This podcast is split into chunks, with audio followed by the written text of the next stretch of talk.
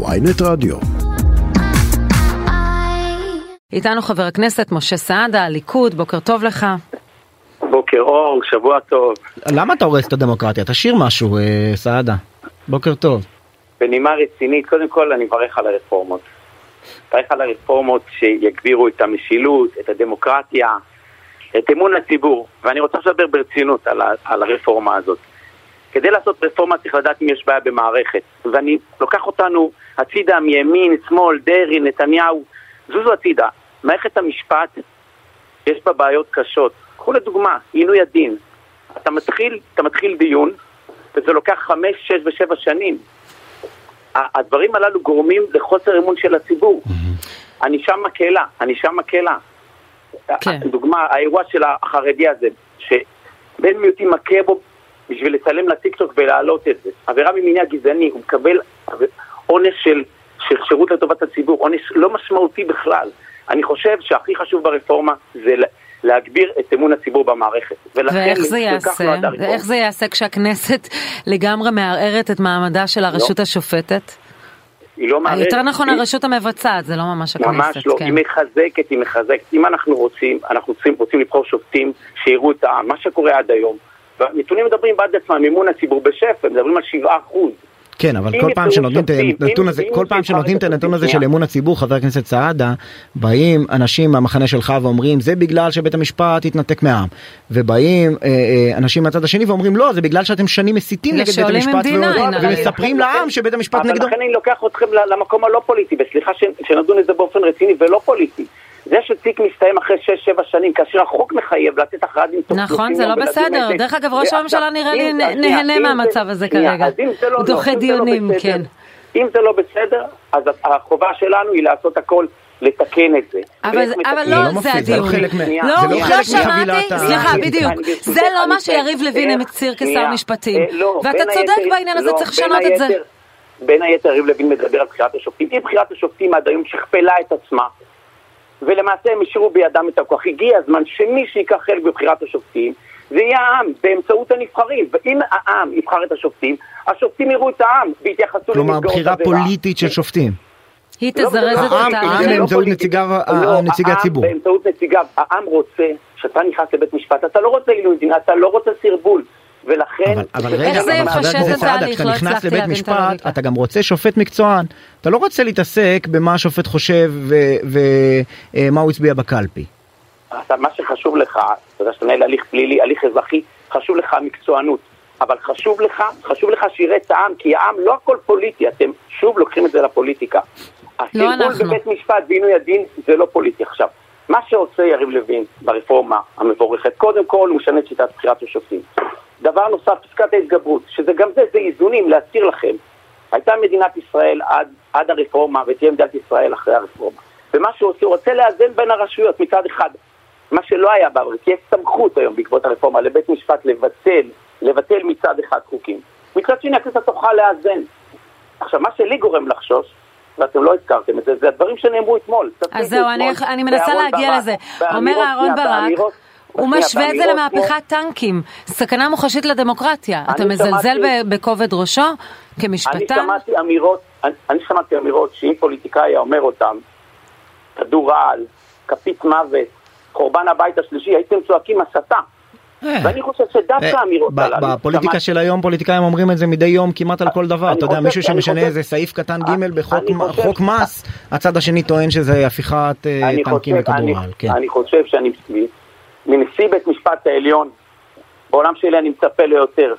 ובכל הרעיון הזה שאני מצפה בו, לא שומע שום ביקורת עצמית על ההתנהלות שלהם.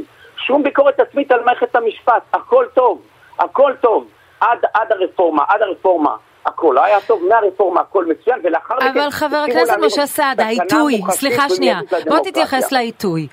העיתוי הוא ממש, אה, אה, ממש בסמוך להחלטה שצריכה להתקבל לגבי דרעי. גם לדרעי העיתוי הזה לא נוח, וזה ברור, זה נמצא כאקדח על השולחן, כפי שזה זה לא, זה כמובן ציטוט, אקדח על השולחן אה, למערכת המשפט, קבלו החלטה, אם לא אנחנו נדון בביטול עילת הסבירות. זה די בולט, אתה היית מעדיף שהעיתוי יהיה אחר?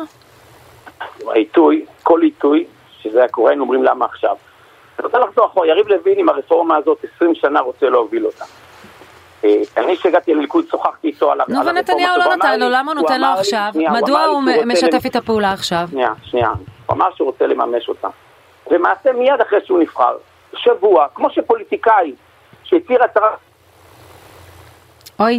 חבר הכנסת סעדה, איבדנו אותך? כמו שפוליטיקאי... רגע, חבר הכנסת משה סעדה מהליכוד, אנחנו ננסה לחדש איתו. ננסה לחדש את הקשר איתו. את הקשר. כן, אה, אמ, גם, אה, אז אני אצטט את אה, עורך הדין אבי חימי, כן, ראש לשכת עורכי הדין. ששוב, צריך להזכיר, כן. הרפורמה שהוא דיבר עליה עכשיו של איך יבחרו את השופטים, התוכנית של לוין היא להעיף לא את השופטים מהשולחן, אלא את עורכי נכון. דין מהשולחן. נכון, כלומר, שלא יהיה רוב משפטנים, כי נכון. בשביל למנות שופט צריך ברית שם, הרי יש נציגות לשופטים, נציגות נכון. לכנסת ונציגות ללשכת עורכי הדין. נכון, הנה אנחנו בחזרה עם חבר הכנסת משה סעדה, הליכוד, אתה איתנו שוב רציתי, אנחנו התייחסנו לעיתוי. אני נקצתי, אני נקצתי נכון, נכון, אה, תתחיל מחדש. אמרתי, כן. אמרתי, תקשיבו, 20 שנה יריב לוין מדבר על הרפורמה הזאת. ברגע שהוא נבחר, הוא מיד מיישם אותה. שבוע אחרי שהממשלה, הממשלה קמה, הוא אומר לעם את הרפורמה שהתחייבנו. הציבור בחר בנו בגלל הרפורמה. בכל כנס שהיינו, שאלו אותנו, האם הפעם תקיימו? וכן, הגיע הזמן שפוליטיקאים שמבטיחים משהו גם יממשו את זה. חבר הכנסת סעדה, נכון. יש אה, גישה שאומרת, בסוף אתה בא פה לעשות אה, אה, דבר עצום, להסדיר אה, מבחינתך, בסדר, את מערכת היחסים בין הרשות המחוקקת לרשות השופטת. נכון? נכון. ועכשיו כשברק עשה את זה, אהרון ברק, כן, במהפכה השיפוטית של 1995, אה, אמרתם עליו או אמרו עליו הצד השני אתה היית אז אה, בשירות המדינה שהוא נכון. עשה מחטף ושהוא המציא יש מאין חוקה ישראלית ושהוא התחיל לפסול חוקים וכולי ואיזה בלאגן וטטטם. האם לא נכון שרפורמות מהסוג הזה יעשו באיזה הסכמה רחבה מתוך קונצנזוס משהו שאולי דומה לתיקוני חק, חוקה בארצות הברית או אני לא יודע מה ולא ב, ברוב פוליטי לארבע שנים שיכול להשתנות בעוד, בעוד עשר שנים המצב בעם יהיה אחרת ואז מה כמו שאמר לפיד אנחנו נבוא ונהפוך בחזרה את כל הרפורמות אז מה עשינו בזה? אני חושב שזה לא דומה אתה הדבר לא דומה למשנה כי במכתב שנעשה מדובר בחוק שחוקק על ידי הכנסת ברוב של 32 בלבד חברי כנסת, 32 בלבד, שלא ידעו שהם מחוקקים חוקה, ובא אהרן ברק ולאחר מכן אומר להם, תקשיבו, אתם אמנם הצבעתם על חוק יסוד כבוד אדם וחירותו, אבל אני אומר לכם שלמרות שהצביעו רק 32 זה, זה, זו חוקה, זה מחטף. מה שקורה כרגע, אנחנו באנו לציבור עם אג'נדה, אמרנו את האג'נדה, הציבור הכריע ובחר, ואחרי שהציבור בחר בזה, שם יריב לוין את הרפורמה על השולחן, מתווה את המדיניות שלו. וזה לא נגמר כאן ועכשיו, אה, אלא אה. עכשיו תהיה ועדת חוקה. אבל יש עוד 56 מנדטים שמייצגים ציבור אחר במדינת ישראל, שחושב שהמהפכות שלכם הן אסון. בסדר? לכן, עכשיו, לכן, עכשיו לכן... אה, למה לא למשל להושיט יד בחזרה לידו המושטת של בני גנץ? תן, לי, תן, ברשותך תן לי לסיים. זה בדיוק מה שאמרתי. עכשיו, זה לא שכרגע מחוקקים את החוק. אנחנו שוב אה, בבעיה, חבל. דווקא כשאמרת משפט מעניין. התחלת להגיד זה לא שכרגע אנחנו כן. מחוקקים את החוק. יש דיונים, יהיו דיונים בוועדת חוקה חוק משפט. אני ראיתי בדיונים שהיו עכשיו בפקודת המשטרה, ראיתי איך זה נכנס ואיך זה יצא לאחר מכן, ממש לא אותו דבר, כי היו דיונים, האינפוט של האנשים, של היועמ"שים, ובסך הכל, אחרי ששומעים את כולם, ביחד אנחנו אנשים... כלומר, אתה אומר שמה שהובטח יהיה הרבה יותר מעודן? בסוף, בסוף, בסוף יהיו רפורמות ומשמעותיות. יהיה דיון, יהיה דיון בכנסת, יהיה דיון ציבורי, כך ראוי, כל הדעות יישמעו, כל המומחים יגיעו ויגידו את דברם, ובסוף בסוף בסוף יש גם את מה שהבטחנו לציבור, ויהיו רפורמות. יכול להיות שיש שינוי כזה או אחר, אבל יהיו פה רפורמות כי זה מה שהובטח לציבור. באופן אישי אתה תומך בפסקת התגברות ברוב של 61? אני חושב, שזה, אני חושב 61 זה מדויק כי זה מאזן, אני שוב חוזר ואומר, מצד אחד הכנסת מחליטה, מצד שני יש סמכות מלאה לבית משפט עליון לפסול חוקים של הכנסת, אבל חוזר... מה זה רלוונטי אם בית המשפט יפסול, אתם תתגברו עליו, אז אין לזה משמעות. לא, לא, יש גם דרך, יש גם דרך, אם הכנסת מתגברת, בית משפט העליון יכול לפסול ברוב מוחלט גם, גם את ההתגברות. אבל אני, מת, אני מתנצלת, לא קיבלתי תשובה לעיתוי. האם נוחה דעתך מהעיתוי ממש לפני ההכרעה בעניינו של דרעי? אני חושב שאמרתי תשובה חד. אמרת שהם, אה, ש, שזה אג'נדה שלהם והנה מתלוננים שהם עושים אותה. אתה יודע, שנים ארוכות נתניהו לא נתן ליריב לוין לממש את האג'נדה שלו, אז למה עכשיו זה נוח?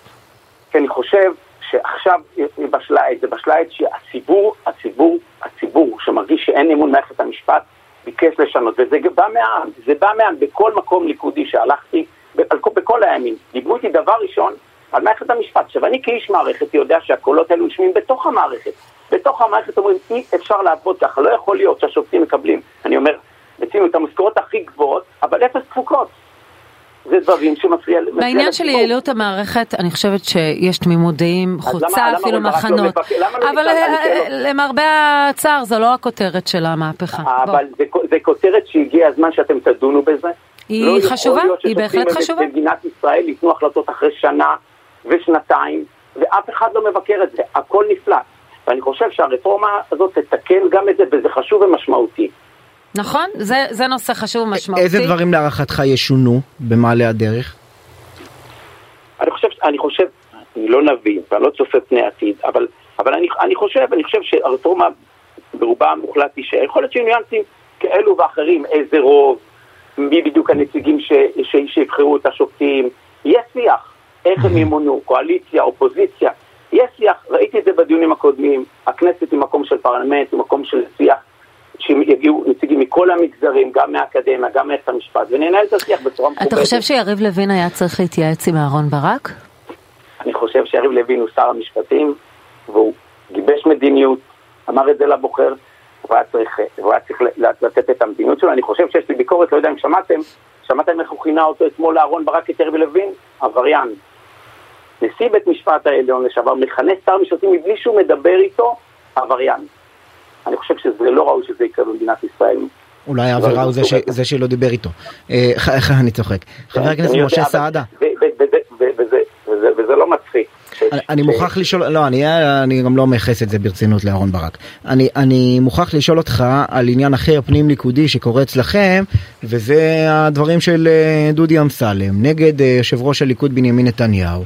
הוא לא ממש רומז, הוא ממש אומר שהוא לא נתן לו תפקיד ממניעים גזעניים, בגלל איזה שליטה של אליטה אשכנזית אה, בתוך המפלגה. והאופן שבו דודי אמסלם מייצג לשיטתו את הציבור המזרחי לא מקובל על, על מי שמקבל החלטות. בליכוד יש, כפי שאתה מכיר את הליכוד, יש אוחנה ויש סעדה ויש אמסלם ויש ביטן, יש, יש, יש את כל המגוון של, של, של עם ישראל. אמסלם שהוא גם חבר, הוא איש ראוי, אני חושב שנתניהו, ראש הממשלה, הציע לו מספר תפקידים חשובים, משמעותיים. אני מניח שיהיה שיח, ובסופו של יום אה, דודי אמסלם, שהוא חבר וראוי, יחזור לשולחן הממשלה. והוא חשוב, והוא חשוב שם בשולחן הממשלה. הוועדה שלו חשובה, וגם האמירה שלו. בתור מה? רגע, האמירה שלו חשובה? אתה מסכים עם ה... לא, לא, לא, לא, אני מתכוון האמירה שלו כשר במדינת ישראל. הוא חסר בשולחן הממשלה, הוא חסר, הגוון שלו חסר בשולחן הממשלה, ואני חושב ש... נתניהו הציע לו מספר תפקידים, יש שיח היום אני מבין, ואני מקווה שבעזרת השם העניין הזה ייפתר במהרה. אבל אמסלם אומר, נתניהו מצפה ממני להתנצל על זה שנבחרתי במקום הרביעי בפריימריז. אמרתי, אמרתי, הוא איש ראוי, נתניהו הציע לו תפקיד עם ראש הממשלה, ואני מניח שהדברים האלה, אנחנו מכירים את המכניזם של הדברים מהסוג הזה, בסופו של דבר יתפטרו, ואני סמוך ובטוח שנראה את דודי לא, אבל זה בעצם נשמע שאתה אומר שהטענות לגזענות בתוך הליכוד הן רק סולם כדי לקבל תפקיד. אני לא, לא, לא מתייחס לטענה כזו או אחרת, אני, אני מדבר על עובדות. אבל בוא תתייחס, אתה אומר חבר שלך טוב, אתה מעריך אותו, אתה, רוצה את הגוון שלו. והוא טוען טענות מאוד קשות בתוך המפלגה. אז אני, אז אני עונה לטענות האלו שיש מגוון רחב של אנשים, אוחנה, סעדה, ביטן, אמסלם, בליכוד יש הכל מכל, יש תמונת מראה של החברה הישראלית, ואני חושב שהדבר הזה ראוי שייפתר בהקדם, אני יודע שנתניהו מטפל בסוגיה הזו, ואני גם מניח שבתקופה הקרובה זה ייפתר. שאלה ממש אחרונה, אומרים לנו לסיים, אבל אני חייבת לשאול, כי הדבר הראשון שרוצים לשנות זה חוק היועמ"שים. כמשפטן, כאדם שדעתו הייתה מלומדת, חשובה, בדרך כלל מנומקת, מה אתה חושב על מי שימנו עכשיו כיועצים משפטיים? זה יהיו אנשי יסמנים כאלה, לא אנשים שזה משנה מה חוות דעתם, כל עוד היא, כל עוד היא כן אתה יכול לעשות, היא חשובה. ואם אחרת, לא, לא יתייחסו אליה. כמי, ש, שגדל במערכת 20 שנה, אני יודע מה אנחנו היינו אומרים על היועמ"שים בתוך המערכת, בפרקליטות. שהיועמ"שים זה אנשים שאומרים לך למה לא ולא למה כן. כי מה שקורה מגיע יועמ"ש, אין לו שום אחריות, שום אחריות, וכל כל, כל דבר שהיית מבקש לעשות, הוא אומר לך למה יהיה נשמע לי שיש לו אחריות, אם אדם מסרב לא, לעשות לא, מהלך שהוא לא חוקי, לא, נשמע לי שזה בעל אחריות. לא, כן. לא. יועץ משפטי לא אמור להגיד לי אה, אה, על מהלך אם הוא חוקי או לא. יועץ משפטי, התפקיד שלו, אני, הפקיד רוצה להתוות מדיניות, mm-hmm. הוא צריך לסייע לו לממש את המדיניות. כמובן, כמובן שאם זה בניגוד לחוק, אז הוא יגיד לו, זה לא... כן צריך להגיד מה חוקים מה לא. אבל הוא צריך לראות איך כן מיישמים את החוק. ולכן חשוב שיהיה משרת אמון. נכון, צריך גם, צריך גם שומרי סף. והשומרי סף שיש לנו, יש, מבק, יש, יש מבקר המדינה, יש ועדה למינוי בכירים שמתעלמים ממנה, יש כל מיני דברים, נציבות שירות המדינה, אתה יודע. לא, לא, לא, לא, זה לא נציבות, אני אומר, יש, יש בתוך המערכות סף, תפקיד היועץ המשפטי, המשרדי, כמו שיש לשר את המנכ"ל, תפקיד שלו לסייע לו לממש את המדיניות, זה גם התפקיד של היועץ, היועץ המשפטי. כן. עכשיו, כך זה נכון, אני אומר לכם, כאיש מערכת היועצים המשפטיים, הרבה פעמים מדיניות, דברים שרצינו לגבש ולעשות, הם, מנעו מאיתנו. כולנו, דרך לא. אגב, במערכות שבהם אנחנו נמצאים, מתמודדים עם ייעוץ משפטי שלפעמים, אה, מה לעשות, מקשה עלינו, אבל הוא מיועד להגן על הארגון לא, או על המדינה במקרה אני הזה. חושב, אני חושב הכנסת, שזה לא נובע, כן. רק אני אתני לציין. Mm, כן. אם זה היה נובע מהגנה, אני ראשון שהייתי מגן על זה, זה, זה ממש לא, זה נובע מאנשים, מאנשים שיודעים להגיד למה לא ולא יודעים, לפעמים צריך לדעת איך גם לפתור בעיות. ואיך ליישם דברים, וגם אין להם, אין להם אחריות. לכן מה שראוי, שיהיה יועץ משפטי של משרת אמון מצד אחד. מצד שני, יש לך גוף ביקורת בכל משרד, ויש לך גוף ביקורת של מבקר המדינה, שהתפקיד שלו לבקר אותך אם טעית. מבקר המדינה מגיע הרבה הרבה מאוחר מדי. חבר הכנסת משה סעדה. תודה רבה לך. המשרד נמצא כן. בכל זמן נתון, אני חושש... חבר הכנסת משה סעדה מהליכוד, תודה רבה לך. תודה רבה לכם.